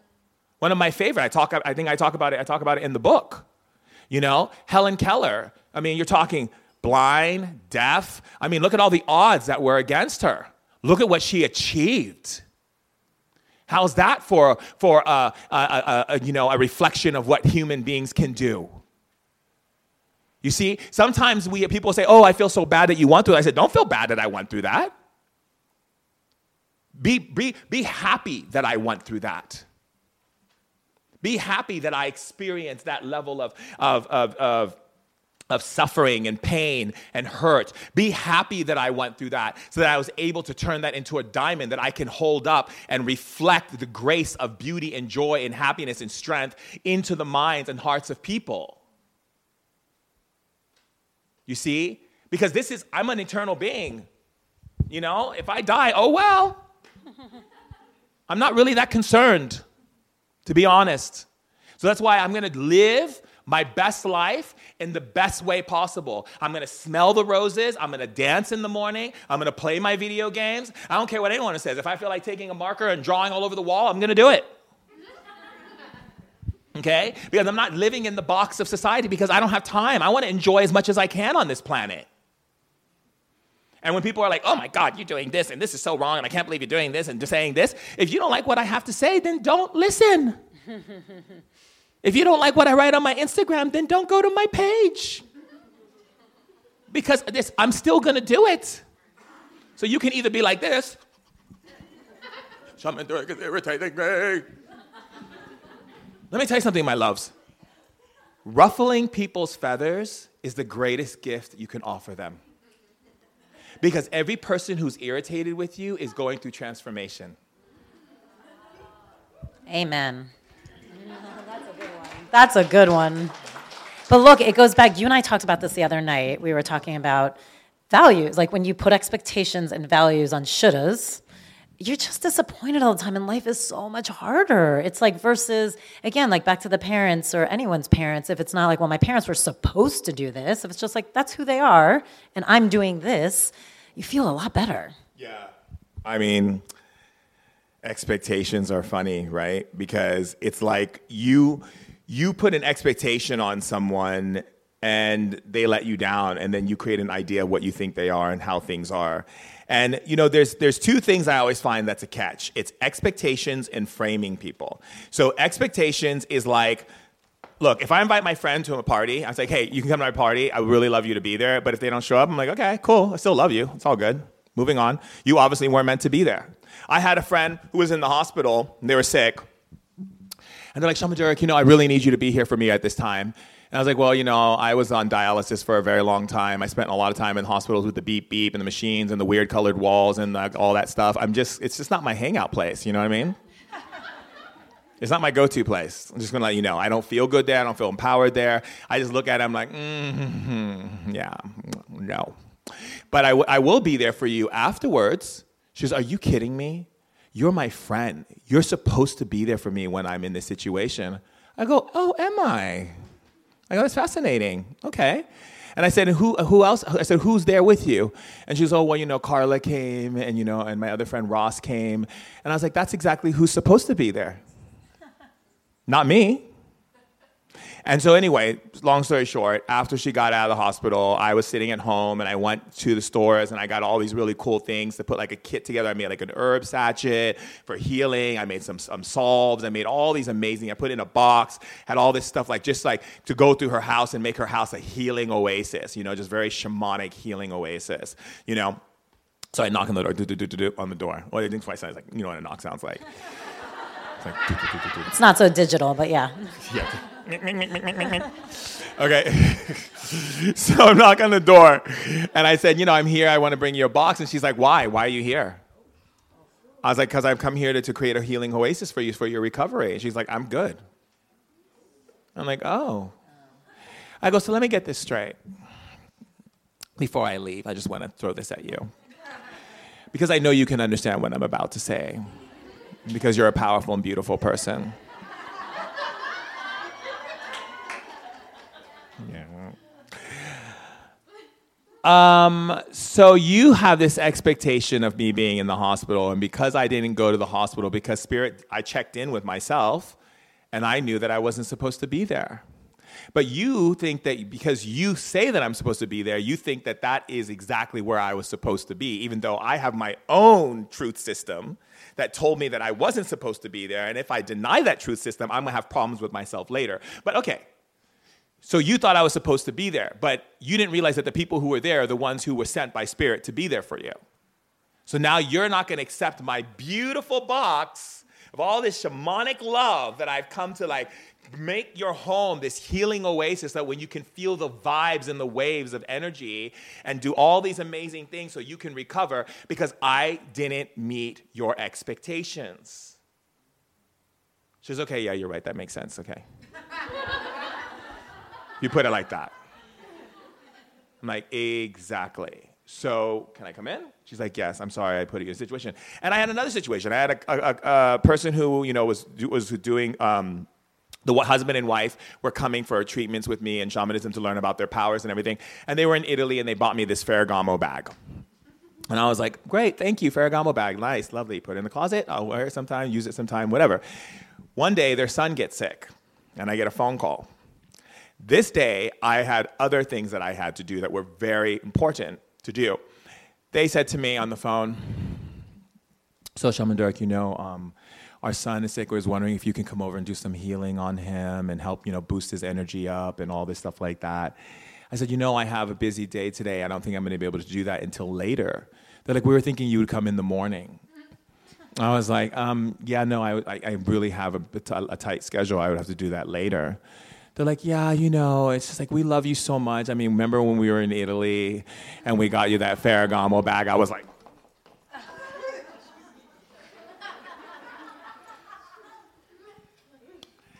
Yes, I do. And you're such a love. You are both are so loving and supportive to get me that bag. That was such a beautiful gift. And you know, I'm so wait a second. Nah, he goes, what? I go, yeah, for a second there, I thought you might be saying that because you think I owe you, but now I know you're not that kind of person.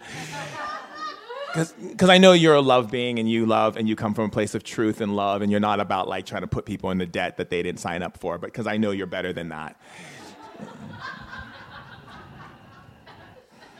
He goes, Yeah, totally. So when can you come this afternoon, like later? I was like, Yeah, I'll be there around five o'clock. so I go over, and he goes, You know, I have to be honest about something. And I said, What's that, my love? He goes, Yeah, I, I was that person. Me and my wife were exactly doing that. We were thinking, well, because we went out and got you this bag, that you you should be able to be the shaman on call for us.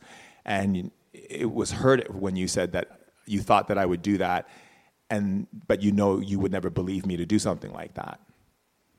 I said, I know it did. I said, because there's other ways to teach you, for you to teach yourself.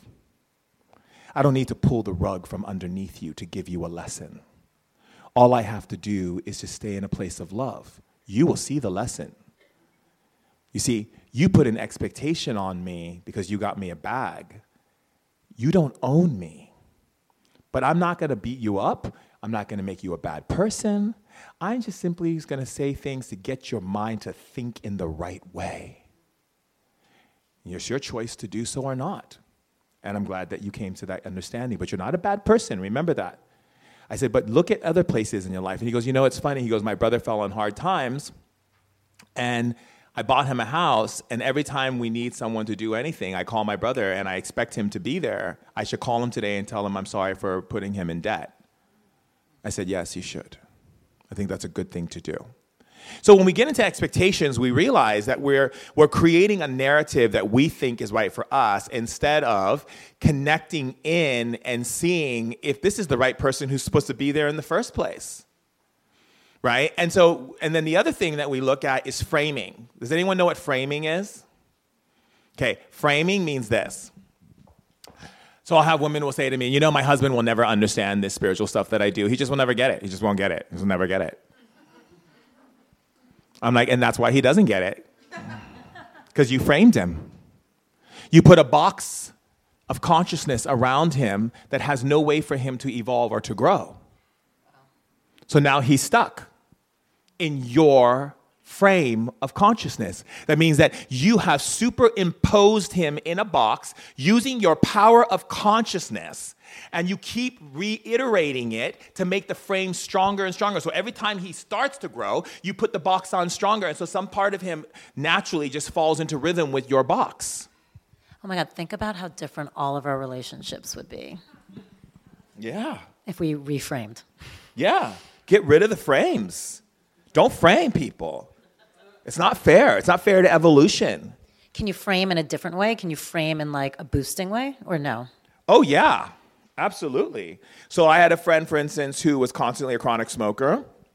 And every time he would smoke and friends were around, because we're all like health nuts, or, yeah, I guess you say that once in a while. Except when I go to movies and eat that Sour Patch Kid, but okay. Truth be told,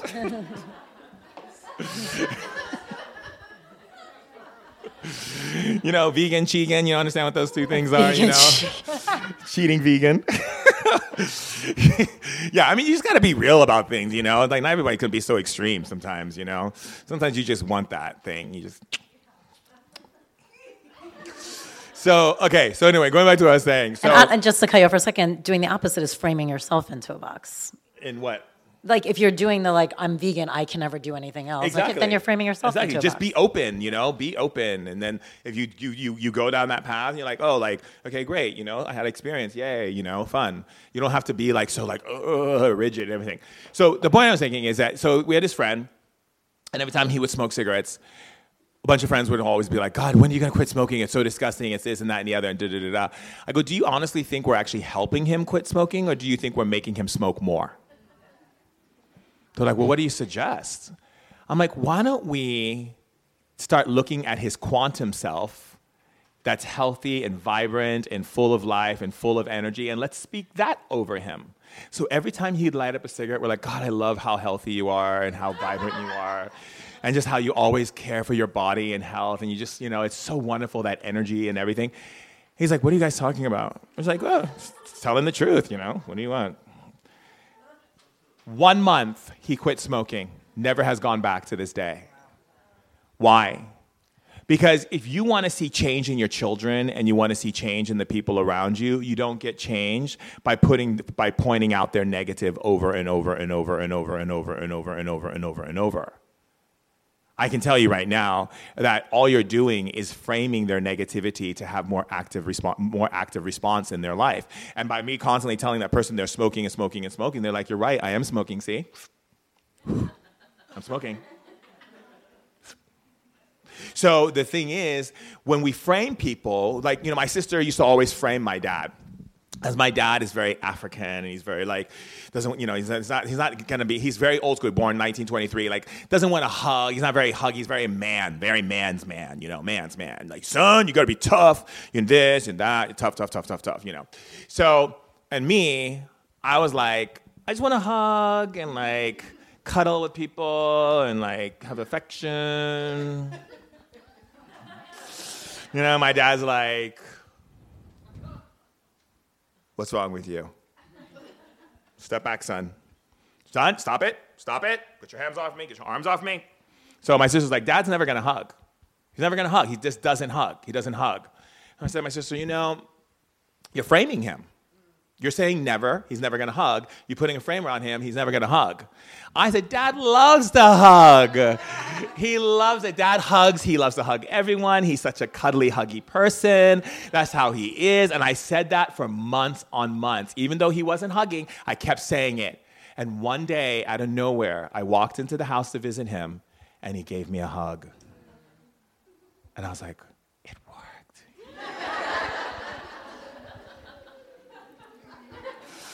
So I call my sister on the phone. I'm like, Dad hugged me. She's like, What? He hugged you? I said, He hugged me because I didn't frame him. I spoke what was possible.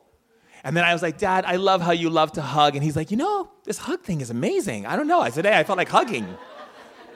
And all the way to the point where he passed to the other side he became the biggest hugger. I would go and his friends would be like, Your dad can't stop hugging me. Like you, you opened up a can of worms. He's hugging everybody. He's like going to the store. Oh, let me give you a hug. How are you doing? So the thing I'm saying, my loves, is for us to not frame people, but to see the possibility in them. That is so powerful to see the possibility in someone, to be able to know that what you see in them that you would want to focus on the negative because that's what the matrix taught us you actually can see the possibility in someone and hold that possibility and that's the only truth you accept that is some like rock and roll stuff right there that's It's amazing. that's some good stuff. I mean, it's like you see the possibility in others and it opens up all the possibilities in you. you got it Yeah, it's beautiful. For that, and I have so many more questions, but I want you guys to be able to do your Q&A. So let's do your quick for yous and we're going to do your like guided meditation, which is going to be kind of a word hack. So quick for yous. Road trip or Euro trip? wait say it again oh Like a she's got US like a little she got like Oh, quiz yes. going on But Because all the other questions that I normally ask, I'm like, I feel like you've answered them before. So let's do something Okay, fun okay, and easy. okay say it again like a US road trip, like down and dirty, or a Euro trip? I kind of know this answer. uh, euro trip Yeah, that's what I figured. Nap or no nap? nap Beaches or mountains? mountains Dog or cat? dog Love it. Okay, those were the four U's. I hope I hope I hope that changed your life. Um, like special thing on that? Do I get like an analyst that Oh, like, she's like, Oh, likes I'll come back with the I'm report you all the things that Shaman Durek likes, like dog, like mountains, and, da, da, da. No, and then the Sour. Patch Kids. That's the best part of the whole thing. Yeah, thing. Sour Patch Kids. Yeah. I mean, thank you guys. I, we're going to do the Q and A after he. You know, let's just do the Q and A, and then after the Q and A, we'll do the quick hack, just so people That's can get better, their yeah, questions. I yes, think that's that a would be better flow. Yeah. But I want to say thank you because I think if there was there again, you guys ha- go buy the book after this, which we have in the other room. He, not only will he sign it, but we literally scratched the surface, scratched it. I love what we spoke about because I feel like again, if you, I hopefully you guys all feel very empowered to know that just from such a small nugget of thought, truth, and word, you have the power to change the world is amazing. And I think for all of us to just leave with that, hopefully we're all about to make some huge changes. Let's get rid of the word hopefully. Hopefully. See, we didn't even talk about that because we didn't have time. yeah, so hopefully, just so you know what hopefully means, right? So like when I was like we have this word in like when I was living in Turkey, we say like inshallah, right? Which is like kind of like, oh, like it could be this, it could be like that, you know. The thing is, hopefully is a crossroads. It means it could or it couldn't, right? So instead of saying you hopefully got it, I love how empowered you have got from this conversation and how you see the wisdom inside of you and how powerful of a leader you are. You see the difference? Because when you proclaim what is possible and hold only that in front of people, that is what they're able to see. If we say, well, hopefully you got something from this, you're like, did I? I don't know. I love seeing you guys like such strong warriors, love warriors out there. It's amazing. Um, by the way, that is an amazing part of the book, which I love, all about communication and how we trip ourselves up without even realizing it in the tiniest ways, which I want to talk about. But and someone can ask that question too, because we do have a Q and A. Yeah. Um, so I'm going to hand it over to you guys, but I want to give him a big round of applause because you're nothing but love, and we appreciate it. I appreciate you all. Appreciate you, Tal. Oh, thank you. Look what you've created. I'm, it's only everybody who's in here, is what I always say. Exactly. Exactly. Okay, so who, any questions? Right there. Can someone hand it back? Can you start handing that back? Would be great. Thank you. Just a quick question about the um, like hearing the voice that you know isn't yours and you catch it. From a shamanic perspective, I've been taught to not directly address that voice, but to clear it as soon as possible. Just acknowledge it, you know, and ask for light and love to clear it out. But you recommended asking it trick questions and that sort of thing. Like, is that is that really okay? You're like, is that okay? Opening a can of worms. Okay, well, so here's the thing, right? So when you're asking that question, you're in the way you're explaining it to me, you're already asking it from a place of fear. Okay? And shamanism, there's no place for fear. Um, fear means you don't have enough information, right? And so you, the, the less fear you have is because you have more information. So the reason why you're afraid of that is because you're like, well, what if I open that door and what if I have lose control? And like you're thinking of all these different things. Okay, so first thing we have to understand is you can simply say, I'm going to take them to the light, but what are you taking to the light? Do you know? No, Right. So how do you learn? So in shamanism, everything is about learning, right? So you know, even when you're a shaman, you're still you're always like I'm always learning. I'm learning from everyone. I'm learning from the guy sitting on the bench with who's just sitting there sharing, talking to me while he's eating a sandwich. I'm learning, right? So if a spirit is talking, if I talk to a spirit and or a voice in my head, I want to talk. I want to have a conversation. I'm like, how'd you get in there? You know, like when I was a kid, there was this boogeyman monster, like used to go under my bed and would sit in my closet and its eyes would start glowing and stuff. And like, I would tell my dad, like, a monster in my room. He's like, just flick on the light, son. okay, thanks, dad. But go to bed. I'm like, okay. So literally, you're not any use. And so I realized that I'm gonna have to deal with this on my own, right? And so what I did was just basically get up, go over to the closet, and, and go and be like, what are you doing here? What's your deal? Why are you trying to scare me? And then it told me, I have to scare you because if I don't scare you, you'll be aware of your powers. And you, if you're scared, you'll have a subconscious block that will make it you'll never want to look at the darkness again and you will never uh, uh, threaten our world. I go, Your world? What kind of world do you have? And then I listen. It's a, a respect. I don't go like, "Wh- wh- Why are you here? You see, we've been taught to be afraid of darkness. We've been taught to be afraid of the unknown, and we don't have to be. And that's what talks about in, in spirit hacking. So, one time I was talking to a voice, and it told me, you know, that um, I was. It was actually it was a it was a person I was working with. They were uh, anorexic, and they had a voice in their head. They kept telling them that they, they shouldn't eat because they're going to get fat or they, they shouldn't eat. And so I said, talk to the voice. And they found out that it was this person in another life that starved and didn't have food. And that they were a spirit that connected into her and kept wanting to play its story out through her body. And once she was able to talk to that voice and understand it, where it came from, and we sent it to the light, all of a sudden, she didn't have that voice anymore, and that whole thing went away. So a lot of times it's important for you to, to, to know the spirits that you're bringing into light. Like, like, like, like you want, let's run it real quick. You want to run it? Let's run it. Pull up a negative thought in your head. Anyone that you've have. Negative thoughts towards my ex-husband. Okay, good. Put the microphone to you so you can talk. Say, um, what is the thought that you have? Can't say I don't know because you do know. I, I don't want to share Okay, can give me one that you can share then. Um, that karma gets him as soon as possible. Mm, okay. Say, do you, uh, say the, the voice that says that um, you want karma to get him as soon as possible? Go ahead, ask it. Say the voice The voice that said that says uh, karma should get him soon as possible. karma should get him as soon as possible. Are you a spirit? Are you a spirit? What did it say? I think it said yes. Oh, you think it said yes? Okay. Say, um, did you have unfinished business when you had a human body? Did you have unfinished business when you had a human body? I heard a nope. Say, then why are you talking through me? So then why are you talking through me? I'm hearing that it's kind of fun. Mm, kind of fun. Interesting. Um, so, is it kind of fun because um, what I'm what I went through is something that you went through? Is it kind of fun because something because what I went through is something that you went through? I'm hearing yes. Yes. Okay. Say, do you need my help to go home?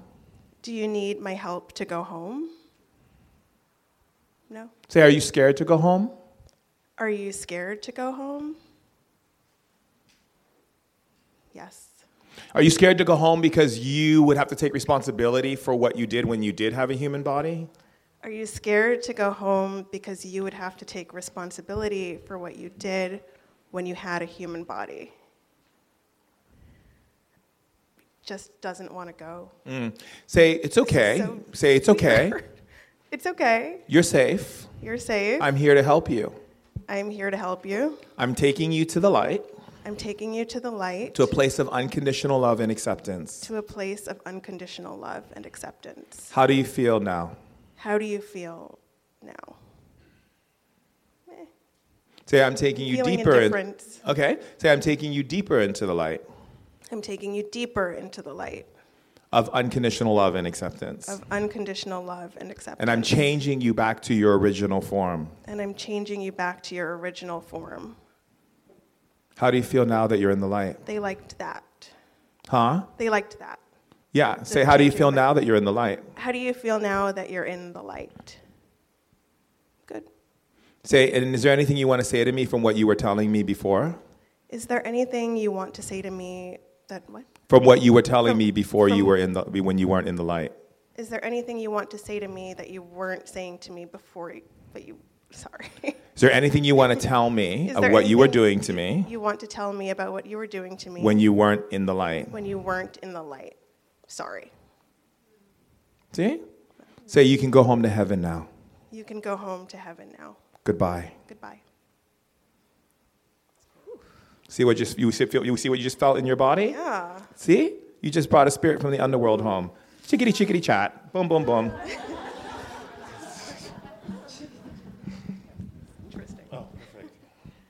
See how easy that was? What if I told you that all your negative thoughts are actually spirits that are needing help to come home, but they have unfinished business? They chose you because eventually you would have enough wisdom and ability to understand who they that you would do things enough internal spiritual love on yourself to be able to find out that you don't have to be afraid of the darkness. The darkness wants you to be afraid of the darkness so that you'll leave them alone. That's why they need, and they need a feeding source. That's why they built the matrix. They need fear to supply their dimension. Your choice to not be afraid means that you shine a light into darkness. That is not what they want, but that is what they need. Why else would you choose a human body that you can scrape your arm against this thing and get cut? Ugh. In our bodies, we don't have, and we're on the other side, we can just be like, table, and have a table. I can just put my thing on the table. you don't bleed and do all these other things that happen here. Any other questions? I think we have time for one more right here. Okay. Thank you so much. I love you and I love everything about you. I love you too, darling. Thank Which you for just being on the means I love myself and everything about myself, right? Now, that. I've been uh, listening a lot talking to him, That so is what I'm talking it's seeping in. Um, I've been called lately to do some work with my ancestors, Can we change the word work to love? to love on an exciting journey with my ancestors. There we go. Uh, and reuniting somehow. Yes. Um, how how get what are the practical uh, applications that you can do to connect um, with your to ancestors? get into touch with them? It's in here. Yeah, it's totally in that book. Um, so it's super easy. Uh, well, there's several things you can do, right? So society today, we have lost touch because of the industrial age. We got into, we lost touch. We started looking outside of ourselves, and we haven't been really connecting with our ancestors. And what we don't understand is that our ancestors on the other side, even if they were on Earth and they were mean people, but now they're on the other side, all that is gone, and they have the wisdom of all the things that have been passed down to you, and that's affecting your life because of what choices they made. So they're here to support you, right? So you can either one create an ancestor altar, which we talk about in the in the book, right? Put things on the altar that represented different family members and what they actually enjoyed. Light up a candle and make a contact. But connecting your ancestors isn't that difficult to do. If you want to connect with them, do you want to connect with them right now? Let's do it. All right, let's do it. Okay, so put the microphone down because your hands, um, yeah. Okay, so take your, uh, your palm of your hand like this and take two fingers and stick it in the palm of your hand. Good, keep your hand open. Perfect. And what I want you to do is I want you to say, open my connection to ancestry. Good, and just wait. Can you feel how your breath has changed and your body is already shifting? Good. Now say, open my hearing.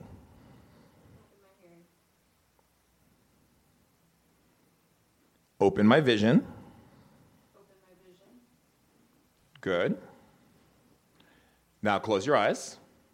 Say, Ancestor, come through. Show me your face in my inner vision.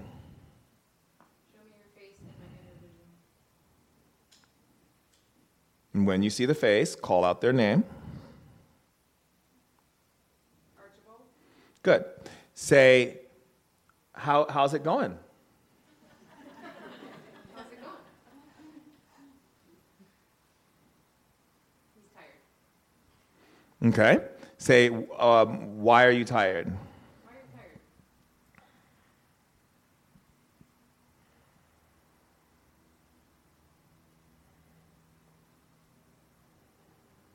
Because it's my time. Okay. Say, thank you, I heard you. Say, what do you mean it's your time? Your time to rest? What do you mean? What do you mean it's your time? Is it time to rest or what? He, he's saying it's my time.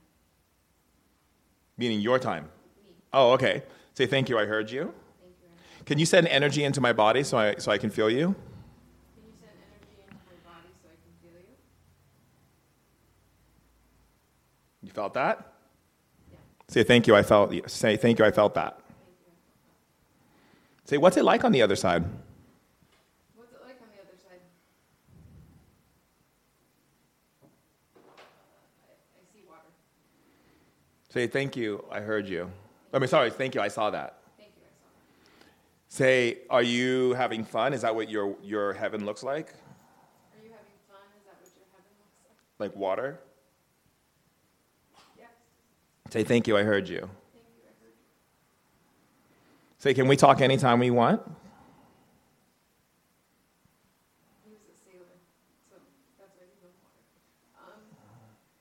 Can we talk anytime we want? Thank you, I heard you. Is it really this easy?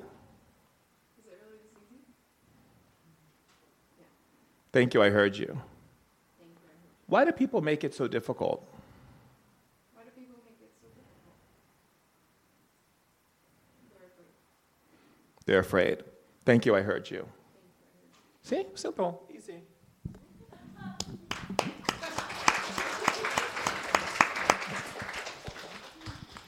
It, re- it really is super easy to do a lot of these things. It really is. Thank you from the bottom of my heart. It's a pleasure. Thank you, everyone, for And being you guys, the- leaders. yeah, and the episode should be coming out. The episode will be coming out in about a week and a half. So make sure you have Den Talks podcast downloaded and ready to go and subscribe, and it'll be there in your inbox. Yay. Thank you, everyone. And now Shaman Durek is going to do his personal practice. Hello, this is Shaman Durek, and I'm so happy to create this powerful meditation for you to lift your spirits and take you higher and increase your power. This meditation is a follow up of the amazing interview that I had with Tal at Den Meditation about the book Spirit Hacking. And I look forward to each and every one of you being able to get our book and to light up this world and truly be the powerful leaders of legacy that you are. So, what I would like for you to do is to sit in a comfortable position. And as you're in that comfortable position, I would like for you to take a deep breath and breathe. I'm going to be giving instructions to the part of your being that understands exactly what I'm saying. And all you have to do is breathe and not think about what I'm saying and just go with it. So go ahead and breathe. Inhale and exhale. Open up the energies inside of your spine and your back. Open the energies in your stomach and shift the energy in your stomach by turning it all the way to the left. As you turn your stomach to the left, you're going to push into your stomach and create a blue energy field in the center of your stomach. Notice how it feels. Then I want you to go over to your left ear and release the pressure out of your left ear. Continue breathing. As you breathe, I want you to notice how your breath feels. Go ahead and expand beyond your breath. Good. Now expand your body and expand your throat. Open up the meridians in your right and left leg. Now expand the meridians and bring light into your legs. Open up the energy gates in your right and left foot and expand the energy in your foot. Good. Now expand the energy in your other foot. Beautiful. Now that both the left and right foot have been expanded, the energy is flowing through your meridians. Now open the meridians through your right and left arm and expand the meridians and draw light into it. Breathe. Push your breath further. Good. Now break through the wall of your breath to go to the next level of your breathing. Beautiful. Now open up the energies in your right and left hand and expand the energies in your right and left hand. Good. Now bring energy up your spine. Feel it. Bring more energy up your spine. Feel it even more. Now increase the blue energy in the center of your stomach and expand that blue energy all the way around your body. Beautiful. Now visualize a white ball of liquid smoke in front of you. Breathe in the liquid smoke and notice where it goes in your body. Go into that point and pull the poison in that area out of your mouth and throat through deep yawn or deep cough or deep swallow. Good. Now do it again. Beautiful. Now break through your throat, increase it, and do it again. Notice how your body feels. Now notice how your body feels even more. Go deeper into the feeling of your body. Build a relationship with your body through your senses. Breathe. Push your breath further. Break through that wall. Good. Now feel your body even more and go deeper into the senses of your body. Pull the energy up from the base of your spine all the way to the top of your head. Expand it. Good. Expand it even more. Increase the power inside of your body and spin the molecules inside of your body faster than the speed of light. Spin your electrons, increase the energy in your atoms, and increase your mitochondria. Breathe. Good. Now, open up the energy gates inside of your system. Breathe. Expand the blue energy all around your body. Notice the sensation. Accelerate vibrations inside of your body. Now feel it. Good. Now feel it a little bit more. Good. Now feel it a little bit more. Go in a little bit deeper and turn up that frequency as high as you can. Now send that all the way up to your face and radiate. Feel unconditional love in your body, inner peace, balance, and power. Notice if you're smiling. Increase your smile. Excellent. Thank you for being a part of this meditation, for Den Meditation. And thank you for also being a part of the journey of spirit hacking. An important journey for everyone to put the power back in their hands and recognize that the codependency in our spiritual world has ended. And now it's time to be lit leaders of legacy. Love you.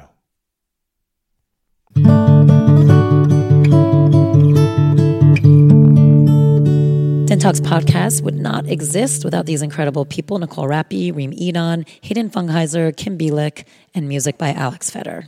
Thanks for joining us. If you haven't subscribed, please do. And also, wherever you listen, please go and leave us a review. It's so greatly appreciated. It really does help us out. If you want to keep talking about all this stuff, please join our community on our secret Facebook page. Go to Facebook, search Den Talks Podcast, and join us there. At Parker, our purpose is simple. We want to make the world a better place by working more efficiently, by using more sustainable practices, by developing better technologies. We keep moving forward. With each new idea, innovation, and partnership, we're one step closer to fulfilling our purpose every single day. To find out more, visit parker.com/purpose. Parker, engineering your success.